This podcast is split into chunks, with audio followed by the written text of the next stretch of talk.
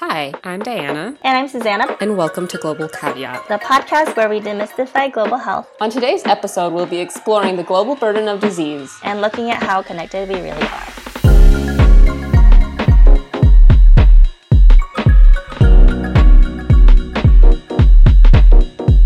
So, the world's a pretty large place, and according to recent stats, what is it, like 7.2 billion people on this planet?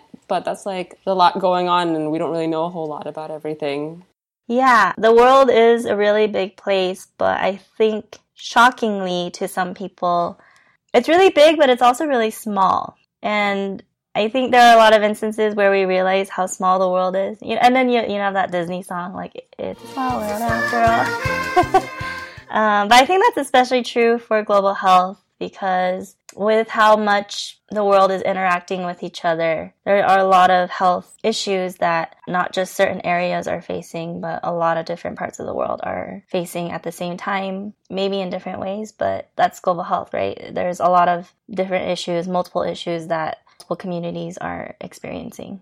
Yeah, global health is basically just public health applied to the entire world, and which is pretty intense when you think about it when there's that many people. And first, if we define public health, it's just understanding how different diseases and health disparities, and really just how anything affects the outcome of our health on a larger scale than just an individual or isolated community. And applying it to the globe seems like a daunting task and it almost seems impossible. But then there's the whole global burden of disease study, which took like 20 years to make because so many people were like, we want this, but we don't want this because we just don't want to know about it, right? Because you want to know, but it's kind of like you have three doors and they all have impending doom behind them, but you don't want to open any of them, but you also really want to at the same time. Yeah. I don't know. Like you want to know, but you don't want to know. Yeah, and I think that's a really good point. I think it would be helpful then to maybe talk about what the global burden of disease is, maybe define it a little bit because I think it's thrown around a lot in global health, especially nowadays as people are um, majoring in it and learning more about it. And you always hear like the burden of disease or the burden of smoking on a country.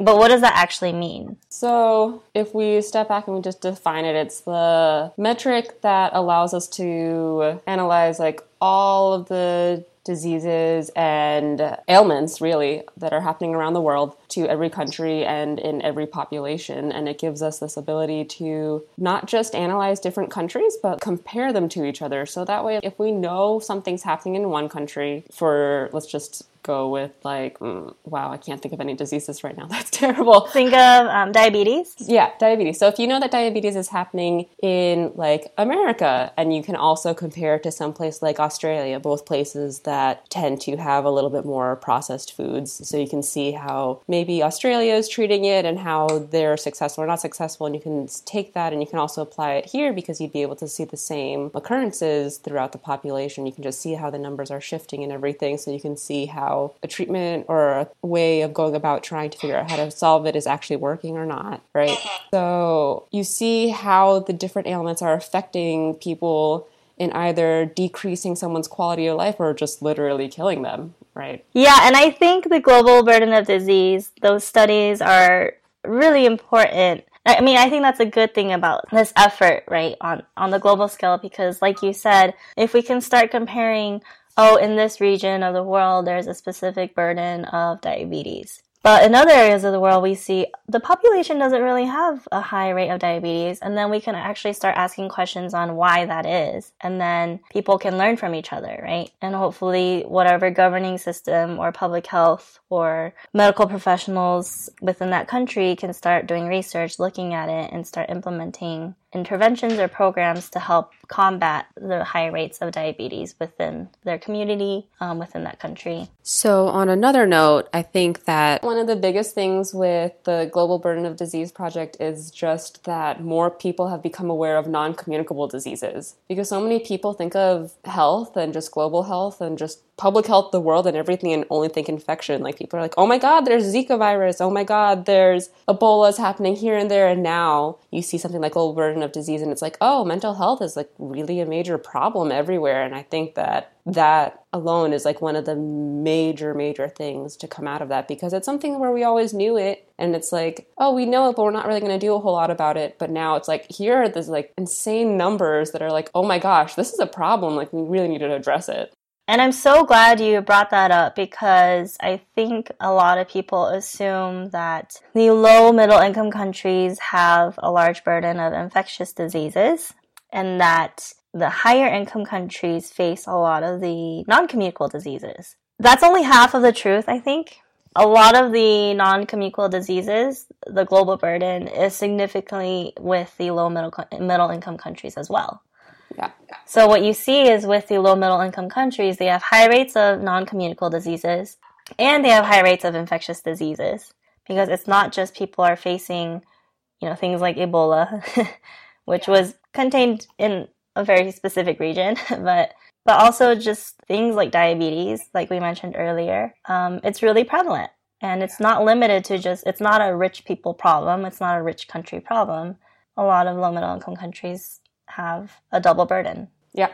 Yeah, exactly. So, yeah. And I, I also think it's important to note that while it did take them 20 years to come out with the first study, it wasn't just because there was so much data. Like, yes, it was because there was so much data, but it was also so much pushback from so many other countries. Only recently have different nations been in a place where they are willing to actually work towards becoming healthier and actually working towards improving their population quality of life, population like morbidity and mortality rates and they actually want people to be healthy and happier which i think is also interesting that it took such a long time for countries to realize like oh we need to stop well of course they're still comparing themselves with other countries because what would life be without that it's like competition yeah. going on but they're still like much more geared towards being like oh we need better quality of life and better health and everything. So this is something that's like allowing all these different countries to actually compare themselves with their even just like their neighbors like Norway to Sweden or something like that. I do have a question slash critique though, because this this global burden of disease, these studies are so meta. I feel like you know when it comes to data, when you look at uh, large populations, there are a lot of people that slip through the cracks that you don't see in your data. And those people tend to be the ones that are most marginalized in the community. So, in these global burden of studies, and this is just one global health researcher asking another global health researcher for your critique, right? Because for me, I think there is definitely value in this, but I'm also like, but how will it actually benefit those smaller groups of people that really need public health interventions or really need some kind of program or attention and funding. yeah. um, but they're just not getting it because it's not un- it doesn't come up in the radar of global burden of disease data. Yeah, my interpretation of just in like in regards to making these different types of studies and surveys and scales and just everything, I feel like there's such a difficult like such a daunting and difficult task in creating something that can be culturally recreated in every single place, right? So like that's a huge aspect and having just the global burden of disease being something that can assess internationally and there is that one scale but it definitely can't be the only thing like there has to be the additional scales and additional studies that complement it. Like you can't just do one and assume that that's going to capture everything properly. A lot of studies that assess trauma and mental health for PTSD all use multiple scales when they're doing it just because you can't possibly capture everything in one because there is no standardized, right? Where I guess like I, I do I agree. Like the there's a huge population that's being missed because global burden of disease claims to be this thing that is standardized, but it's not necessarily standardized because all of the data comes from the major organizations. Yeah. And, you know, when you talk about mental health, I always think about depression because cultures define depression so differently. And in some areas of the world, they don't even have a word for depression. Um, it's not like a concept. And the way that we understand it in the Western world be so different from how other cultures may understand it. So then, if we're going to claim that one country has a high burden of depression versus another, like how do we, like you said, standardize that? How do we compare that? I, I, mean, I yeah, I, I wish I had an answer. If you would, if you knew the answer, if I knew the answer, I life would be, be so different. yeah, if I knew the answer, I'd be writing all sorts of grant proposals and being like, "Please fund me now." Um, I'm working on it. I'm trying to yeah. figure it out. I think we all are. I think that's something that I try to do for myself as a global health researcher is to really challenge these really big movements or these big things that um, you commonly know in global health, right? Like global burden of disease. If you're in global health, you've most likely heard that term, and you've most likely probably have seen it in a positive light, or maybe just it's so normal, it's so integrated in how you talk about countries and diseases and all of that. But I think it is worth, you know, like what we're doing right now is critically thinking about how, like, how far does it go? What are its limitations?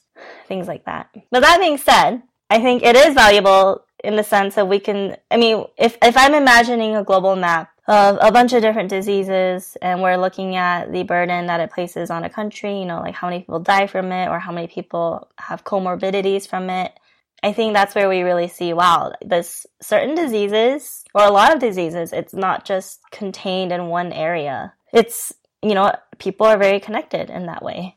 So, speaking of connection, have you heard of the game Six Degrees of Kevin Bacon? No, I haven't. Tell me more about this. Okay. So, first of all, disclaimer I've never played it myself. I just know of the game. So, okay. what you do is you take literally any actor, actress, anybody, like any of them, and then you try to make the least amount of connections and a path to Kevin Bacon because Kevin Bacon has been in everything with everyone at some point where like he's less than six degrees of separation from it. If you were to apply that to regular people, that's like your friends of your friends of your friends of your friends of your friends of your friends. Yeah, six. Okay. So here, let me tell you why I was like asking about that. So if you take that concept and you apply it to another field such as global health, it could be something like, oh, there's this disease that's happening in another country, say Ebola, because that's the first thing that comes to mind and most people know what Ebola is.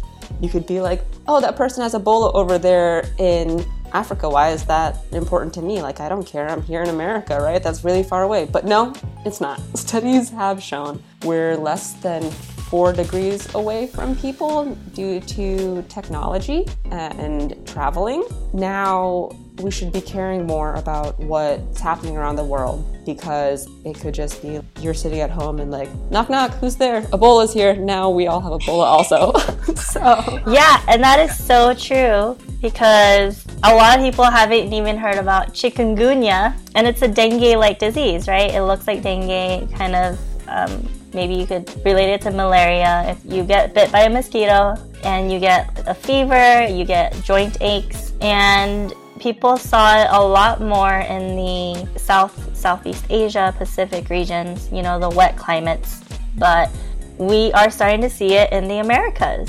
And the first outbreak was seen in 2013. And this is actually really important because this disease is rare, outbreaks are rare, but when they do happen, they're very large a lot of people get bit, a lot of people get infected, and it requires a rapid response. So, in the Americas, now that they're starting to see more cases of this, and very recent too, right? 2013 is not that long ago. Um, they're using a lot of the, you know, advertisement tactics on educating the public on how to address or diagnose chikungunya. Those things, like people are more aware of how to approach it because you know, like you said, technology and just being able to communicate and this connection that we have with people, these countries can look to the other countries who have been experiencing this and, and learn how to respond appropriately. So, tying this back to the global burden of disease, this is why a study like this is so important. It assesses all of the different diseases and illnesses and analyzes the different effects on morbidity and mortality, meaning either being diseased, ill, or dead, and how we can study these trends and track movements around the world yeah, so you know, maybe to just paint a picture of what that looks like now using the most recent data available uh, from the World Health Organization. Diabetes caused 2.8% of all deaths in the world in 2015. That's about 1.6 million people. In 2000, it was actually at 1 million people, which is about 1.8% of deaths. So death from diabetes has risen. One that people don't often think about is injuries. So things like road traffic injuries.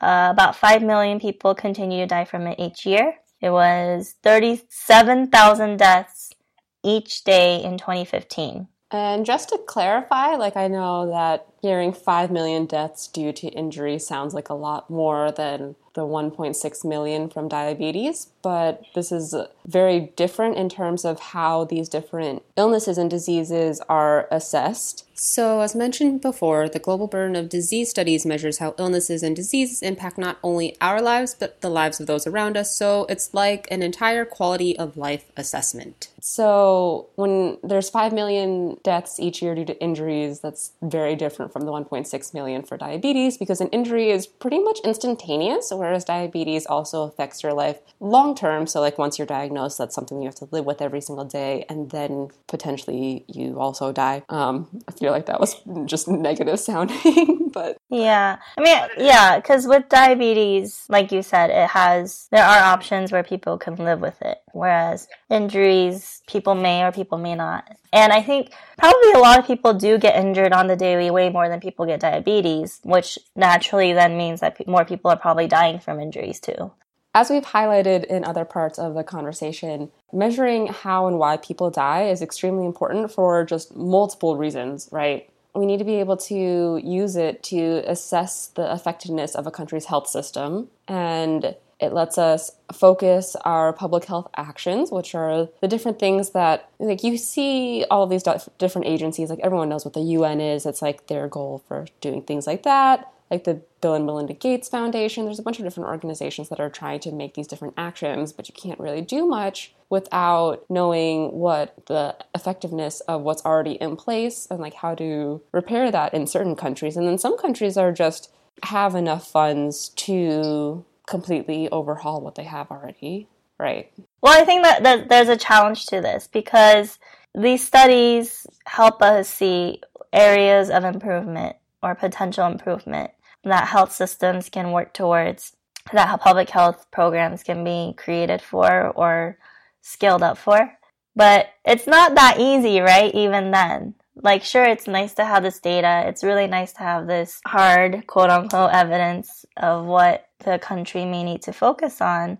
But a lot of health issues tend to be behavioral. If not behavioral, they can be managed behaviorally.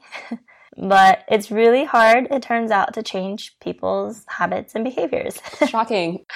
Very hard. Like, people know smoking is bad. And smoking has a significant burden on people's health because if you're sick and you're smoking, you're probably going to get worse. But a lot of people just don't want to stop smoking. And it's really hard to do that. I mean, not quite as extreme as smoking, but I really can't get myself to stop eating the hot Cheetos. So, um, boba drinks for me. Okay, I'm going to cut it off there before Susanna and I continue to talk about foods that we can't get ourselves to stop eating. But before we go, we want to leave you with one last thought. With the increase in technology and social media and just how traveling is more accessible, it's actually four degrees, which isn't that far at all. Like, that's. So you telling me I am closer to Beyonce? Yeah, yes, you're closer to Beyonce. Okay, I didn't say that it was going to be a good or intellectually stimulating thought, but it's great to think of the fact that maybe we're all a little bit closer to Beyonce. So that's our show. Thanks for listening. Susanna and I spend a lot of time making sure that our information is accurate, but there are only two of us, so if you catch something, please let us know. Yes, we're always looking for collaborators for future episodes.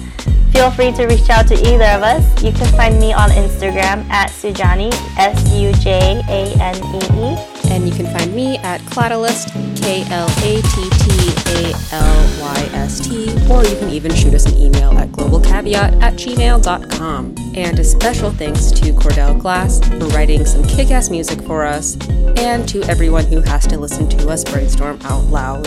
Yes, thank you so much, and we'll see you on the next episode.